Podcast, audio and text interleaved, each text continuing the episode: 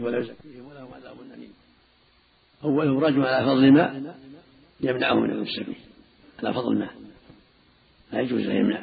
إذا كان عنده فضل ماء حياض من المطر أو آبارا من الماء ليس له أن يمنع. أما إذا كان بقدر حاجته ما فيها فضل؟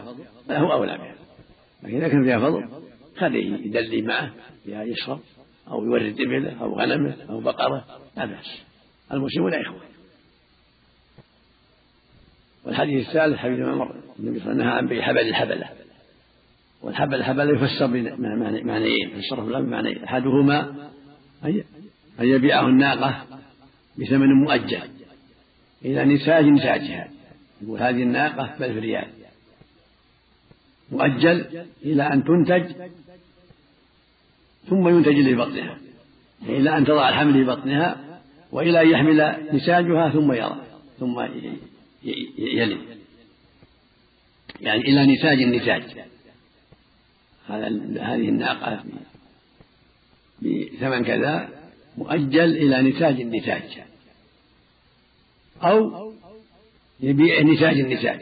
يقول أبيعك هذه الناقة بنتاج نساج ناقتي. وهو بنساجها الأول ولا بل الثاني.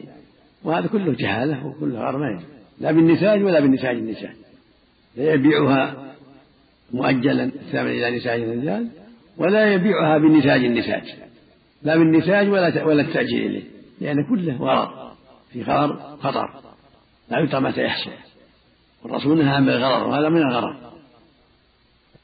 فلهذا جاء الشر منعه سواء كان تأجيلا أو بيعا سواء كان المقصود بيع النتاج أو التأجيل النتاج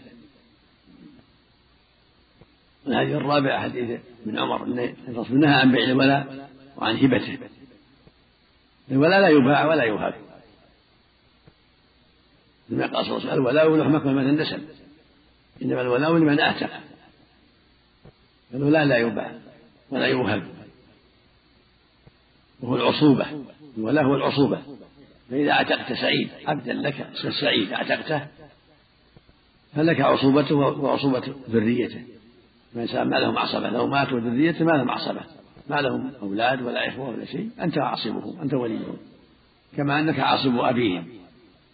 فإذا مات أبوهم ما له ذرية ولا عصبة أنت عاصبه أو أو ذرية ماتوا ما لهم أحد أنت عاصبهم إنما الأولى من أتى هذا لا يباع لا تقول يا زيد اشتر مني عصبي من عصبي عصبي من زيد من سعيد أو عصبي من عياله. ما يباع ولا يوهب. مثل مثل النسب. مثل ما أنك ما تقول ابي ابي أبي قرابتي من ابن عمي أو أبي قرابتي من أخي. تقول واحد اشتر مني قرابتي من أخي حتى تصير محلي أنت خله ترثه ما ما يصح أو اشتر مني قرابتي من ابن عمي عصوبتي من ابن عمي أنا ابيعك اياها ب 100 ريال تصير عاص بالله. ما يصح باطل. العصوبة بالنسب لا بالثمن. العصوبة بالنسب والقرابة. لا ما تشترى بالثمن. ساكت الولاء لا يشترى بالثمن. الولاء لمن أعتق. ما يباع كالنسب سواء وفق الله آه، مثلا ملبس النساء يعني هنا في السعودية الحمد لله الحريم يلبسون البيشت. يعني فوق الملبس. لكن هنا في أوروبا يخرجون كذا يعني. ال الذي يبيع هذا الملبس هو المسؤول؟ لا المسؤول اللي تلبس. الملبس يعني طويل يعني. عليها أن تلبس اللبس الطويل. عليها أن تلبس ما يغطي عورتها في الثاني الذي يبيع جلباب وغيره إيه.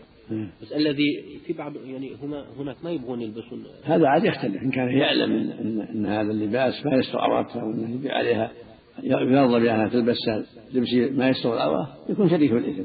أما إذا كان ما يعلم ما عليه. ما له شيء يعني. إذا كان ما يعلم ما عليه يبيع الملابس ولا يعلم. من اللي يلبس من اللي يستر واللي ما يستر. قد تشتري امرأة كبيرة لباس قصير وقد تشتري امرأة قصيرة لباس يكفيها ويسترها مختلف. هي نعم. هذا الماء كذا والنار. إذا كان فيها سعة هم شركاء فيها. أما إذا كان فيها ضيق فصاحبها أولى. إذا كان عندك كلام قدر غنم غنم سبق إليه هو حق به. أو ماء قدره هو حق به. أو نار هو حق بها. إذا كان ما فيها فضل. أما إذا كان فيها فضل يمكن يستوقد منها لا بأس. والعادة أن الله النار يمكن يستوقد منها. يأخذ جمرة يستوقد منها أو يجيب شيء يشب فيه من خوص أو غيره ينقله. إنها متيسرة. لكن لو قدر حالة ما فيها حيلة فهو أولى بها.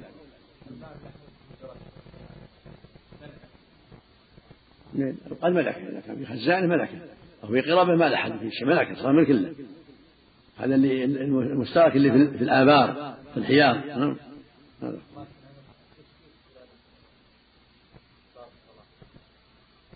مكروه التشبيه إلا بعد الصلاة. ما دام في طريق الصلاة أو أو ينتظر الصلاة لا يشبه. كراهة التحريم أم تنزيل؟ الأقوال معروف أنها كراهة التنزيل والأصل التحريم الأصل أنه التحريم لكن المعروف عند العلماء كراهة التنزيل نعم. الآبار الآن إذا حفره أحد يعني على حساب هو أولى هو أولى بالمال لكن لا يملكه ملك النائم إذا كان في فضل يساعد إخوانه. لو جو يأخذون دلو أو دلوين يشربون أو يشبون غنمهم والماء راكد فيه فيه بركة ما يمنعهم. ولو كان حفره في مزرعة خاصة. ولو في ولو في المزرعة إذا دعت الحاجة. إذا دعت الحاجة إلى ذلك. للراعي فتح المزرعة كذا بدون استئذان وسقيه لا يتفق معه على شيء ما يضر. يتفق معه على شيء ما يضر. لا ضر ولا ضر وإذا أبى يروح للمحكمة يتحاكم المحكمة نعم. نعم. لا تعطيها للسنة لا تعطيها الرافع ما يعطيها الكافر يعطيها المسلم. تعرفون الايد الذهب؟ نعم. يعني أيد الذهب الذهب صغيرة.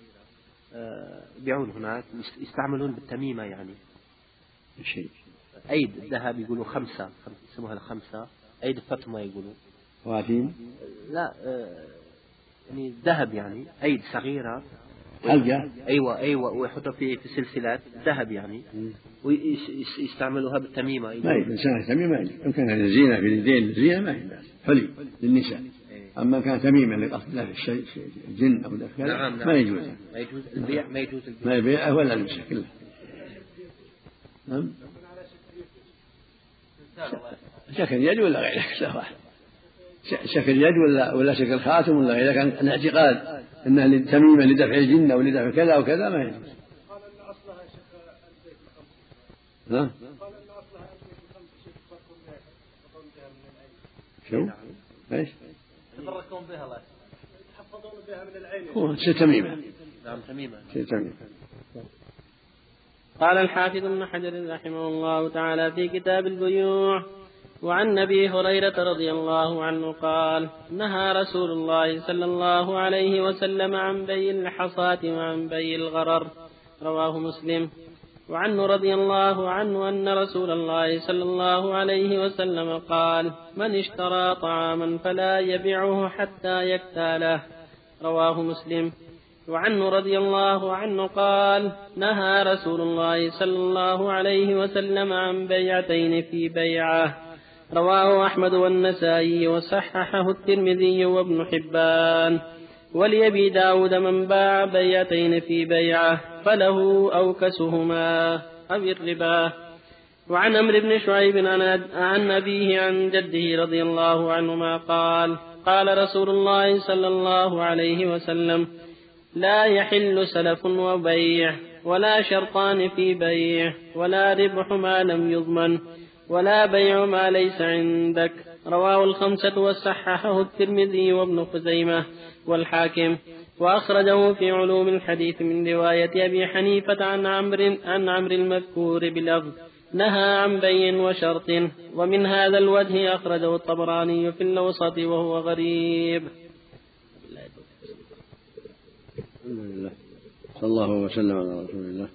وعلى آله وأصحابه ومن اهتدى. به اما بعد فهذه الأحاديث أحكام من أحكام البيع.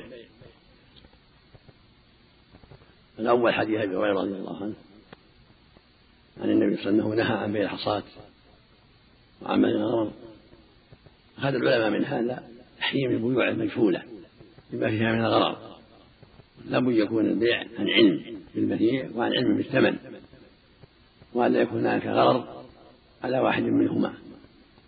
وهذا من محاسن الشريعة. محاسن الشريعة أن تكون المعاملات واضحة لا لبس فيها ولا غرر كل واحد يدخل على بصيرة. لأن الغرر يضر الجميع. ولهذا نهى عن بيع الحصاد وعن بيع الغرر ومثل ذلك ما ثبت عنه أنه نهى عن بيع الملامسة والمنابذة. كلها من أجل الغرض بيع الحصاد يقول أرمي بها الحصاد. هكذا. فما بلغت فهو عليك بكذا. هذا في غرض. لأن الرمي قد يصير جيد ويأخذ أرض واسعة. قد يكون رمي خفيف فلا يأخذ أرض واسعة. ففي غرض. فلا يجوز. لو قال ما بلغتها الحصاة منها الأرض فهو عليك بكذا يكون بيع باطل لما فيه من الغرض وهكذا بيع الغرض من كل وجوه. كأن يقول هو عليك بكذا. إن قدم فلان اليوم وإن قدم فلان بعد غد قدم فلان بكذا يعني ما يدرى هل يقدم أو ما يقدم. أو يقول هو النبي عليك بكذا إن ثبت أن فلان ولد في كذا أو ولد في كذا أو أنه تولى كذا أو ما أشبه ذلك. لأن هذا ما يدرى ماذا ماذا يكون ماذا يكون؟ يكون في غرر دخل على غير بصيرة. والضابط هو أن يكون المبيع البائع على غرر أو المشتري على غرر أو كل منهما على غرر ما عنده. ما هو ليس الأمر مضبوطا ومثل الملامسة والمبادرة المنابذة كأن يقول أي ثوب لمسته أو نمته إليك فهو عليك بكذا. أو أي إناء لمسته أو حيوان لمسته فهو عليك بكذا. هذا أيضا في قرار. هذه منابذة والمنابذة عند غنم أو بعيرين أو بقر أي بعير لمسته فهو عليك بكذا. أو أي ثوب من هذه الحجرة أو المبسط لمسته فهو عليك بكذا. أو أي إناء لمسته أو أي ثوب نبذته إليك فهو عليك بكذا كله غرض والضابط هو الغرض. أن يدخل كل منهما أو أحدهما على غير شيء مضبوط بل شيء محتمل. والحديث الثاني يقول صلى الله عليه وسلم نهى نهي النبي صلى الله عليه وسلم عن بيع الطعام حتى حتى يكتاله المشتري. لا يبيع حتى يقبض. يكتاله حتى يقبضه. ولهذا الحديث الأخير الصحيح حتى يستوفيه حتى يقبضه. ما دام عند البائع ما بعد قبضه لا يبيعه قال ابن عباس ولا أحسب كل شيء إلا مثل الطعام. لا يباع حتى يقبض ولهذا في الحديث الصحيح عن زيد بن ثابت رضي الله عنه قال نهى رسول الله أن تباع السلع حيث تبتاع حتى يحوزها التجار إلى رحالها قال أبو داود بسند صحيح وغيره. وكذلك حديث عمرو بن شعير بن جدة قال لا يحل سلف البيع ولا شرطان في بيع ولا بيع ما ليس عندك ولا بيع ما لم يضمن ونهي عن بيعته بيعة. كل هذا في شيء شيء من الغرض. واللبس بيعته في بيعه قد يلتبس الأمر فيهما. فيقول مثلا أبيعك. هذه السلعة بمئة مؤجلة. على أن أشتريها منك بثمانين نقدا. وهذه مسألة العينة. فله أوكسهما أو الربا. ليس له إلا الأقل. يسمى العينة. يعني حيلة أنه يبيع دراهم قليلة بدراهم كثيرة مؤجلة. فإذا باع مثلا السيارة بخمسين ألف إلى أجل أو آجال. ثم قال ناخذها منك نقدا بأربعين ألف. معناه أنه باع أربعين خمسين. ربح عشرات من أجل التأجيل. حيلة جعل السلع حيلة. وهذه تسمى مسألة العينة بيع عين بدين. وفي هذا المعنى يقول صلى الله عليه وسلم لا يحل سلف البيع ونهى عن بيع دنه بيعه. سلفه كذا على أن يبيع كذا. أو يبيع كذا على أن تقرضه كذا أو كذا. هذه بيعتان في بيعة ما يتجوز أنا هذه مئة ألف. على أن تبيعيها السيارة بخمسين ألف أو أنا أبيعك السيارة بخمسين ألف على أن تقرضني مئة ألف. فلا يجوز. بيعتان في بيعة. ولا شرطان في بيع. شرطان خارجين عن عن عن مقتضى البيع. أجنبيين. خارج عن مقتضى البيع. يعني يقول أبيعك هذا البيت بشرط أنك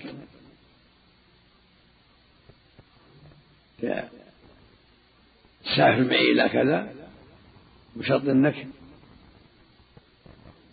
تسلفي كذا أو تبيعني كذا أو تحمل لي كذا شرطان خارجي عن البيع مثل متى يقال يبيع الحطب ويشترط عليه ما يحمله ويكسره شرطان. بخلاف الشرط من ضمن البيع هذه ما, فيها بأس. كان يقول أنا أبيك عبد صفة كذا عبد كاتب. حاذق نجار ما في بأس. صفات العبد هذه صفات لو لو تعددت أن أبيعك دار فيها عشر حجر في الطابق الأول عشرين حجرة في الطابق الثاني ثلاث حجرة في الطابق الثالث فصل شروطها ما فيها هذه صفات المبيع هذه صفات المبيع أو الثمن لا بأس. هي خارجة عن المبيع لا بأس. أو أبيعك السلعة ثمانين ريال. أنها تكون من ذوات العشرة فئة العشرة. لأنك تسلمها اليوم أو تسلمها بعد يومين لا بأس هذا من تبع المبيع من شروط المبيع ولا ربح ما لم يضمن اللي مو في ضمانك لا تربح فيه. اللي من ضمانك مثل مبيع مبيع قمرت له. أما يقيلك وتأخذ رأس المال لا بأس. أما تبيعه بزيادة لا. لأنه في ضمانك حتى تقبضه شيء مو في ضمانك لا تعود أو طعام عند المبيع عند البائع ما قرضته لا تبيعه لا تبيع ما ليس عندك ولا تربح المال. جميعا. ولهذا قال ولا بيع ما ليس عندك. اشتريت مثلا طعام لا تبيع حتى تقبضه. وهكذا اشتريت ملابس أو أواني أو حيوان لا تبيعه حتى تقبضه ولهذا حديث زيد رسول الله بعد السلاح حتى يحوزها التجار إلى لحاله أما رواية أبي حنيفة عن بيع وشرط فهي ضعيفة. لأن الشرط لا بأس جائز الشرط الواحد وأبو حنيفة ضعيف الرواية وإن كان فقيها وإماما في الفقه لكنه ضعيف الرواية. وخبره هذا ضعيف وشاذ مخالف للأحاديث الصحيحة قد صح الرسول صلى الله عليه وسلم اشترى من جابر بعير واشترط عليه جابر شرط اشترط عليه جابر أنه يبقى معه البعير حتى يصل إلى المدينة. فوافق النبي على الشرط فلما وصل المدينة جابر أتى بالبعير وسلمه النبي صلى الله عليه وسلم. فهذا بيع وشر.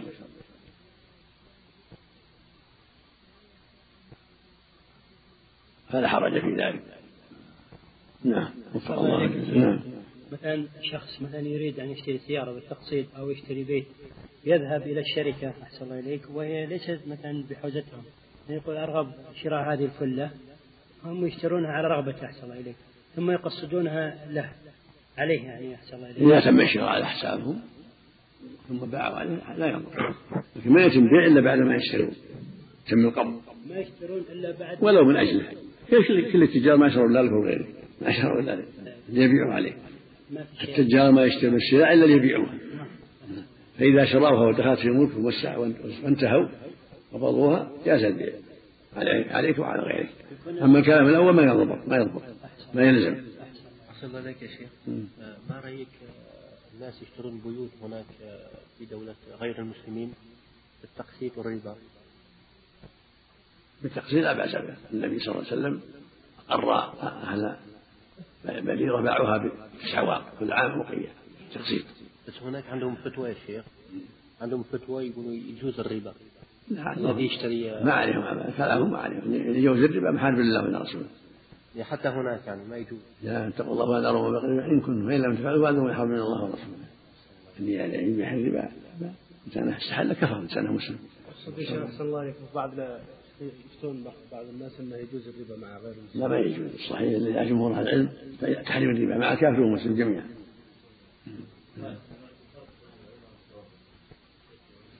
فالعينة تبيع السلعة بثمن ثم تشتريها بأقل هذه العينة. تشتريها من باب من المشتريها بأقل منه حيلها لأنك تعطيه دراهم قليلة وتأخذ كثيرة نعم؟ هذه العينة.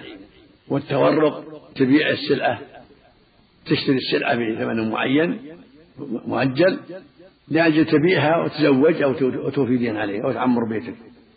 تقول بعني هذه السيارة بأقسام ثم بعد ما تملكها تبيعها أنت على الناس الآخرين. مو عليه هو. على الناس الآخرين بثمن معجل حتى تتزوج أو توفي دين عليك ودين كان. له أو تعمر بيت. أو ما أشبه ذلك. هذه تسمى تورع يسمونها الناس الناس الوعدة يسمونها بعض الناس الوعدة بيع الوعدة الصحيح لا حرج فيه الصحيح بعض أهل العلم يمنعها لكن الصحيح لا حرج. نعم. الله إليك. زكاة التقسيط نعم. إذا قصت سيارة ب 100000 يزكيها. يزكي الدين. يزكي كل سنة لأنها أجلها لمصلحته للفائدة. يأجلها يزكي كل شيء كل سنة كما حال الحول يزكي الجميع. إذا كان على ملي متى حل سلم له. ومن كان مؤشر ما عليه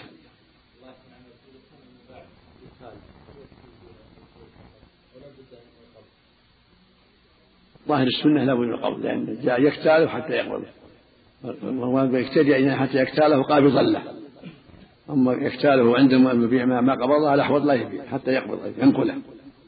لأن الروايات جاءت يكتاله وجاءت يقبضه قال حتى يستوفيه في السبعة طبعا مثلا أصحاب الذهب مثلا يأتي لهم شخص ثم يطلب مثلا مثلا رشش أو قطعة ليست موجودة عنده. ثم يذهب إلى جاره ويحضرها ويبيعها على الشخص.